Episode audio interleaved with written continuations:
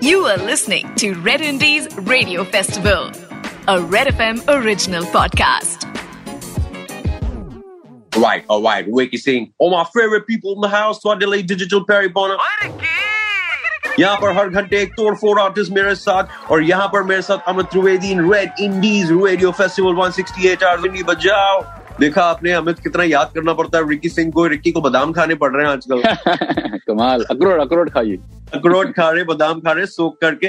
वैसे मुझे एक बात बताओ आप एकदम कमाल आर्टिस्ट हो। आपने जो है हम इंडी वालों की बड़ी लाज रखी है क्योंकि आप मूवी भी बनाते हो ना तो उसमें एक इंडी एलिमेंट डाल देते हो एक फोक गाना डाल देते हो जैसे नवराई माजी लाड़ाची लाड़ाची उसका तो बहुत बातें होती हैं। तो ये ये ये रूट आप जो है मतलब पहले से मन में डिसाइड करते हो कि मैं एक ऐसा गाना डालूँगा कि वो फिट होता है तो फिट हो जाता है। सिचुएशन डिमांड करती है जो सिचुएशन होती है फ़िल्मों में। एक विजन होता है डायरेक्टर का तो उसके हिसाब से चलना पड़ता है। मैं सिर्फ़ वही कोशिश करता हूँ कि मैं अपना बेस्ट दू। जो भी सिचुएशन सामने आ रही है मेरे पे मैं उसको अच्छे से कैच करूँ रिसीव करूँ और उसको अच्छे से निभाऊं। I have a situation I have to react through music. So when I react through music, I make sure कि I am doing the best. जहाँ जहाँ भी फोक डाला है वहाँ पे वो खास करके फ़िल्मों की रिक्वायरमेंट हुई है। और अगर अलग से बात करें तो मेरा बचपन से ही फोक म्यूज़िक का इन्फ्लुएंस बहुत स्ट्रांग रहा है मेरे घर पे। खूबसूरत से आर्टिस्ट बसते थे। Hemant Chauhan is one of my favourite Gujarati artist is bhajan artist वो सब काम में पढ़ता गया पढ़ता गया तो कहीं ना कहीं वो है इनहरेंट अंदर ही बसा हुआ है। आप गाने का स्क्रैच गा के जो है प्रोड्यूसर डायरेक्टर को भेजते हो, वो वही गाना फाइनल कर देते कि तू ही गाते तो ये ये अलग लेवल आपको गाना भी है, आपको कंपोज भी करना है, आपको परफॉर्म भी करना है, आपको अरेंज भी करना है।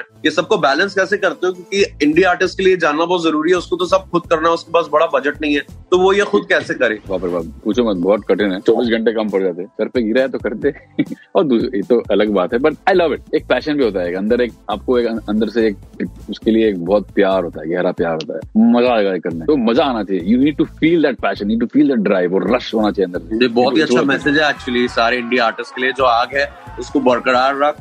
डोंट गिव अप मेहनत करते जा कीप हसलिंग अच्छा वैसे मैं आपको मैंने हमेशा देखा आप बड़े शांत हो। मेरे लिए बहुत मुश्किल हो जाता है कि आपके लिए आपसे इंटरव्यू निकालना। लेकिन मैंने सुना है कि स्कूल में तो आप बहुत मस्ती करते हिस्ट्री की क्लास से निकाले निकाले अरे हाँ ये बड़ी ये बात बड़ी फ़ेमस हो गई है पता नहीं।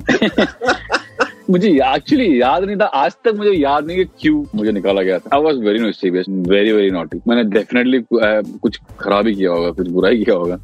मुझे दो साल लगातार एथ और नाइन्थ ये दोनों साल में मुझे बाहर रखा था। और वो लकीली रिसेस के बाद होता था वो लेक्चर तो पूरी स्कूल के लिए बीस मिनट का होता था रिसेस मेरे लिए होता था एक घंटा दस मिनट पचास मिनट का होता लेक्चर तो मेरे लिए सबसे बड़ा रिसेस होता था, अकेले के लिए। खूब मज़ा अच्छा, बिल्कुल पंछी जैसे गाने का नाम भी इनका मोरनी होता है। तो मतलब मोरनी के राउंड ये आपसे पूछना चाहता हूँ कौन सी चीज़ आपको इंस्पायर करती है? इंडी म्यूज़िक सुनते हो तो आप अप, अपने गाने छोड़ के आप कौन सा म्यूज़िक कंज्यूम कर लेते हो? कौन सा आर्टिस्ट आपका फेवरेट है? कौन सा गाना आपका फेवरेट है? मोस्टली इंटरनेशनल बट जब हम लोग देसी की बात करें तो हमारे यहाँ पर भी इतने खूबसूरत और कमाल कमाल कमाल के आर्टिस्ट अच्छा लगता है मुझे सुनने में। डिवाइन हो गए न्यूक्लिया हो गए ऋत्विज हो गए। ऐसे कहीं सारे बहुत सारे आर्टिस्ट है आज की तारीख में जो कमाल कमाल के काम कर रहे होते बहुत मज़ा आता सुनने अब मेरे को एक बात बताओ म्यूज़िक नहीं कर रहे होते तो क्या कर रहे होते? कुछ भी नहीं आई कैन थिंक सोच नहीं सकता मैं। बारह तेरह साल का था जब रोज आए बस तब से और कुछ समझ में नहीं आया। तो आई डोंट थिंक कुछ और सोचने की मेरे में वही नहीं है। I don't have a bandwidth only thank God thank God for the Indian music scene वरना हमसे इतना ज़बरदस्त आर्टिस्ट मिस हो जाता। आप मेरे को बताइए कि as a creator you know struggle होती है, इतनी सारी स्टोरियाँ होती है, हर गाने के पीछे कोई गाना फट से बन जाता है, कोई गाना बनता नहीं, कोई गाना बहुत बार री करना पड़ता है। तो आपकी तो बड़ी इंटरेस्टिंग स्टोरी है how you met Anurag Kashyap और कोई एक गाने की स्टोरी बताइए ना हमें, क्योंकि ये स्टोरिया जो है आने वाले आर्टिस्ट को बहुत इंस्पायर कर रही है। शिल्पा राव और मैं बहुत अच्छे दोस्त हैं। काफ़ी हैंग आउट करते थे जैम करते थे, गाने करते थे। शिल्पा जी जाके मिली अनुराग से और अनुराग सर तब उस वक्त देवडी के स्क्रिप्ट पे काम कर रहे थे। और उनको चाहिए थे बारह गाने उस फ़िल्म और उनको चाहिए था कोई नया बंदा है कुछ नया नया सोच, नई साउंड शिल्पा ने मुझे फ़ोन किया, बोला, चल you have to go and meet please play your stuff to Anurag sir and I did जो भी मैंने सुना है उस वक्त, उनको उतना अच्छा लगा कि उन्होंने मुझे तभी जस्ट एक बेसिक ब्रीफ दे दी अबाउट देव डी जिस Devdas two point that was to do और मैंने बाद में उनको ना फ़ोन किया, छह महीने तक, ना उन्होंने मुझे डिस्टर्ब किया, ना मैंने उन्हें डिस्टर्ब किया। और बाद में जैसे छह गाने कुछ रेडी मैंने कुछ छह गाने रेडी किया तब तक। तो मुझे याद है वो पहला मेरी पहली एक्चुअल फ़िल्म की फ़िल्म करके साथ कोई सिटिंग थी। अनुराग सर और विकास भाई दोनों आया इतना नर्वसनेस और शिवरिंग और इतना डर रहा था वहाँ पर पता नहीं मुझे लगा कि ओ गॉड मैंने क्या किया है? मैंने, और वो कांपते कांपते मैंने, कांपते हाथों से मैंने स्पेस बार दबाया और गाने प्ले करना शुरू किए, एक से एक के बाद एक पहला गाना खत्म हुआ। उनका रिएक्शन थोड़ा बहुत अच्छा था। दूसरा गाना, में और अच्छा था। तीसरा में और अच्छा अरे, बहुत ही अच्छा है। तो जाके थोड़ा सा रिलीफ मिला और बाद में छह गाने खत्म हुए और इतना मज़ा आया उनको, इतना अच्छा लगा उनको कि उन्होंने वो छह गाने, जैसे उन्होंने उस वक्त सुने थे, वो एज इट इज़ रिलीज़ हुए। As as it is release किए। कोई चेंज नहीं, कुछ नहीं। बम बम बम मैं बहुत ग्लैड हूँ कि आपके लाइफ में लोग आपकी हेल्प भी कर रहे हैं, क्योंकि मम्मी जी से भी गाना लिखवा लिया आपने।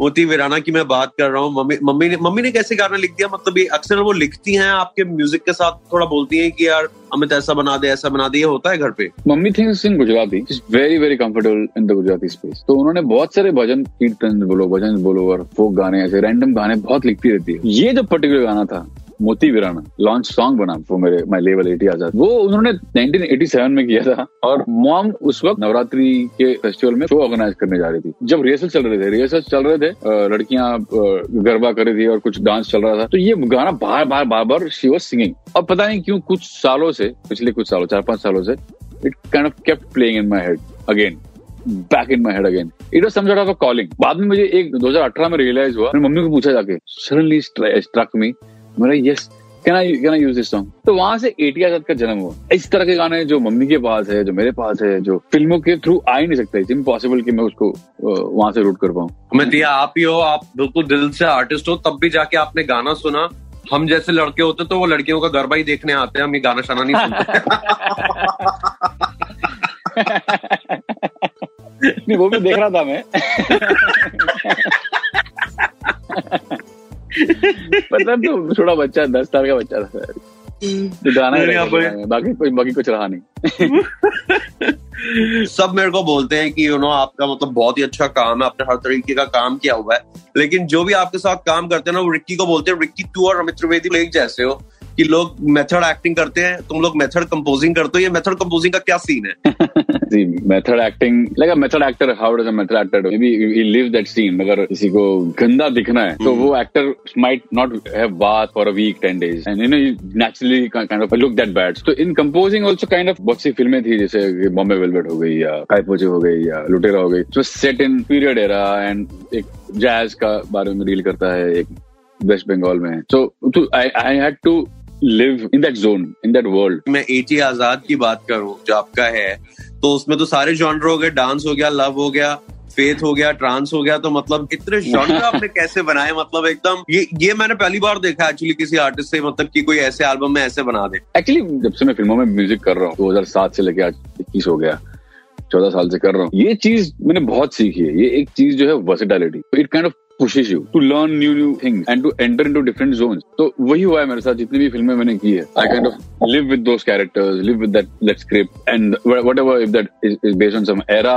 और some region specific I kind of live that तो उससे काफ़ी वर्सिटैलिटी आई। तो अमित त्रिवेदी जी मेरे को तो आपका वो तू कभी कभी आया बहुत अच्छा लगता है क्योंकि वो आप पे मैं डेडिकेट कर रहा हूँ आप और मैं बहुत कम मिलते हैं तो मैं आपको बोलना चाहता हूँ कि तू कभी कभी आया। तो फिर ये गाने की स्टोरी क्या है? मतलब क्या होता है कि हर जॉनर अलग है हर गाना स्पेशल है बट ये वाला कुछ ज़्यादा स्पेशल हो गया। एक्चुअली ये गाना लॉकडाउन और सबसे इंस्पायर हुआ था। बिकॉज़ हम लोग पेंडेमिक हिट हुआ लॉकडाउन में आ गए, वो एक नई चीज़ थी। लॉकडाउन एक शब्द नया था हम सब के लिए। स्पेशली जब अब अपने स्पाउस के साथ अपनी बीवी के साथ रहते हो और आप सडनली रियलाइज़ करते हो कि now you have to spend maximum time with her आपको हाउस होल्ड चोर्स भी करने हैं आपको मेरा काम था पोछा लगाना और झाड़ू लगाना ये सब था मेरा को फिक्स था मेरा वो हर हर दिन का। ये गाना अपने हाउस हेल्प के लिए बनाया ना तो कि तू कभी कभी आया बाकी टाइम पोछा मैंने लगाया। करते करते करते बीच में नोक झोंक बहुत होने लगे। You kind of started getting into each other तो उस चीज़ से मुझे गाना ये गाना याद आया करने का मौका मिला और इंस्पायर हुआ मैं एक्चुअली और मैंने ओजिल जो मेरा राइटर है मैं उनसे बोला यार ये सिचुएशन से जो मैं जो गुजर रहा हूँ it needs it deserve a song and I want to do a song which will which we can release on 80 Azaad कभी कभी तू ये भी कर ले कभी कभी वो कर ले। Let's be peaceful let's live in harmony और निकल जाएगा ये वक्त। हम्म अमित त्रिवेदी कभी कभी आया लेकिन जब भी आया बहुत मचा आया इस रिकी सिंह दे नाल। Amit Trivedi Usha. You are listening to Red Indies Radio Festival, a Red FM original podcast.